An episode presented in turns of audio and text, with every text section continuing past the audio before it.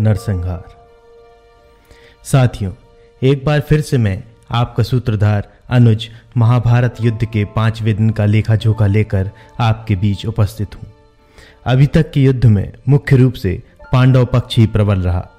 चलिए जानते हैं कि पाँचवें दिन पांसा किसके पक्ष में गिरता है। पितामह के बाणों से पूरा भूमंडल डोल उठा। हर एक वीर ही महासमर में हर हर बम बम बोल उठा।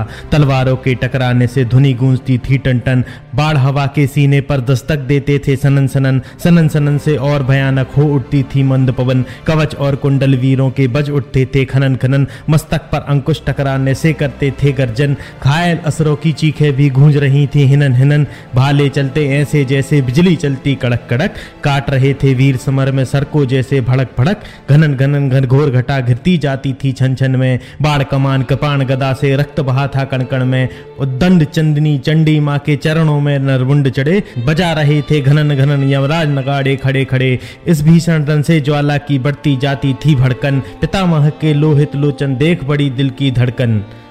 प्रवीण शुक्ला ने इस कविता में भीष्म के पराक्रम और महाभारत की युद्ध को बहुत ही सुंदर ढंग से दर्शाया है। चौथे दिन शिविर में पहुँचते ही दुर्योधन ने भीष्म से, पांडवों के प्रबल पक्ष के पीछे की वजह जाननी चाहिए। तब भीष्म ने नर और नारायण की उत्पत्ति की कथा दुर्योधन को सुनाई। इसके साथ ही भीष्म ने वचन दिया कि पाँचवें दिन का युद्ध कौरवों के पक्ष में प्रबल साबित होगा।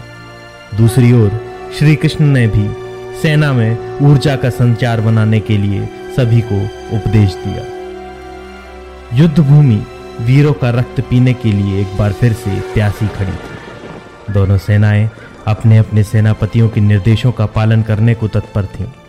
युद्ध के पाँचवें दिन रणनीति में बदलाव करने का समय आ चुका था। अभी तक प्रयुक्त व्यूह रचनाओं को दोनों पक्ष भली प्रकार से समझ चुके थे। भीष्म ने पाँचवें दिन के लिए मकर व्यूह का चयन किया तो पांडवों ने शेन व्यूह से उत्तर देने की ठानी। मकर, अर्थात मगरमच्छ के आकार में पूरी कौरव सेना भीष्म के नेतृत्व में तैयार थी। वहीं शेन, अर्थात बाज के आकार में युधिष्ठिर ने अपनी सेना को तैनात कर दिया था। युद्ध शुरू होते ही भीमसेन और अर्जुन भीष्म से जाकर भिड़े। तब दुर्योधन ने द्रोणाचार्य से पांडव सेना के संहार की कामना जताई। द्रोणाचार्य ने दुर्योधन को आश्वासन दिया और सात्विकी के संरक्षण के बाद भी पांडव सेना को क्षति पहुँचाने लगे। सात्यकी ने द्रोण का मार्ग रोककर उनसे युद्ध आरंभ कर दिया। द्रोण ने सात्यकी के गले पर हमला किया। तब भीमसेन ने सात्यकी की रक्षा की। लेकिन इस बात से शल्य, भीष्म और द्रोण तीनों के क्रोध का सामना भीमसेन को करना पड़ा और तीनों योद्धाओं ने अपने तीरों से भीमसेन को ढक दिया। इसका उत्तर अभिमन्यु और द्रौपदी के पाँचों पुत्रों ने दिया। शिखंडी ने उसी समय द्रोण और भीष्म का सामना करने की ठानी और इतने वाणों की वर्षा की कि सूर्य भी ढक गया। शिखंडी को सामने देखकर भीष्म ने युद्ध बंद कर दिया और द्रोण तुरंत ही भीष्म की रक्षा के लिए आगे बढ़े। द्रोण के सामने आते ही शिखंडी भयभीत होकर युद्ध छोड़कर चला गया। कौरव सेना की ओर से चिंगाड़ते हुए हाथियों, हिनहिनाते हुए घोड़ों और शंखों की ध्वनि से पूरा आकाश गूंज उठा। दोनों पक्षों से तीर के चलाए जाने से मस्तक कटकर ऐसे गिरने लगे मानो मस्तकों की वर्षा हो रही हो। दोनों ही पक्षों के सैनिक पूरे उत्साह से लड़ रहे थे। भारी संख्या में दोनों ओर के सैनिकों का वध हो रहा था। धूल के बादल चारों ओर छा रहे थे, लेकिन अस्त्रों, शस्त्रों का प्रकाश धूल के पार भी दिखाई दे रहा था। चारों ओर युद्ध पशुओं और धनुष की टंकारों की ध्वनि के अलावा कुछ भी सुनाई नहीं दे रहा था। शत्रुओं का वध करने के लिए योद्धा समरभूमि में दौड़ लगा रहे थे। कुछ युद्ध पशु अपने सवार के मारे जाने पर युद्ध भूमि में यहाँ वहाँ भाग रहे थे। इस बीच गांडीवधारी अर्जुन भीष्म की ओर बढ़ा। गांडीव का गर्जन सुनकर कौरव सेना पथभ्रष्ट हो गई और यहाँ वहाँ भागने लगी। अवंती नरेश काशीराज के साथ, जयद्रथ भीमसेन के साथ, युधिष्ठिर शल्य के साथ, विकर्ण सहदेव के साथ, चित्रसेन शिखंडी के साथ द्रुपद, चेकितान और सात्विकी द्रोण तथा अश्वत्थामा से भिड़ गए। ऐसा भीषण युद्ध छिड़ा कि बादलों के बिना ही बिजलियाँ चमकने लगी। बाण उल्काओं की तरह धरती पर गिरने लगे, जोरों की आंधी चलने लगी।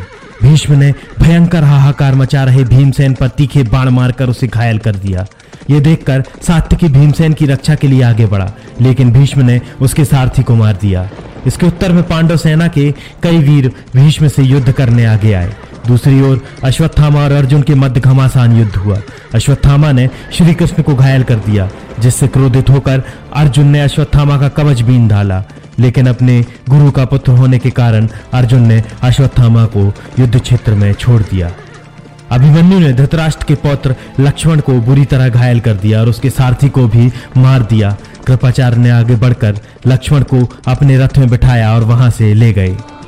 सात्विकी के दसों पुत्रों ने एक एक करके भूरी शर्वा पर हमला किया और अंततः वीरगति को प्राप्त हुए। ये देखकर सात्विकी अत्यंत क्रोधित होकर भूरी शर्वा से भिड़ गया, परंतु सात्विकी भी भूरी शर्वा के हमले नहीं झेल पाया और कुछ ही समय में रथ विहीन हो गया। भीमसेन ने समय रहते सात्विकी को अपने रथ पर बैठा लिया।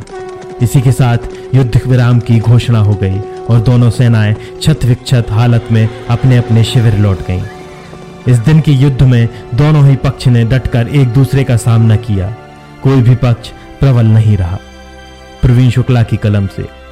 रक्त पिपासु काली मैया खप्पर भरती जाती थी। पितामह से पूरी पांडव सेना डरती जाती थी। उनके आगे जो भी आया वध उसका तत्काल हुआ। उस वीर की श्रोणित धारा से तन भूखा लाल हुआ। इतना रक्त पिया धरती ने और नहीं पी पाती थी। बहे लहू की धारा अब नदियाँ बन बहती जाती थी। साथियों तो इस तरह महाभारत युद्ध का पांचवा दिन समाप्त हुआ। यदि आप भी बच्चों को महाभारत युद्ध से परिचित कराना चाहते हैं तो प्ले रणभूमि डॉट कॉम और अमेजोन से रणभूमि कुरुक्षेत्र बोर्ड गेम खरीद सकते हैं। आपसे भेंट होगी अगले बुधवार। तब तक के लिए धन्यवाद।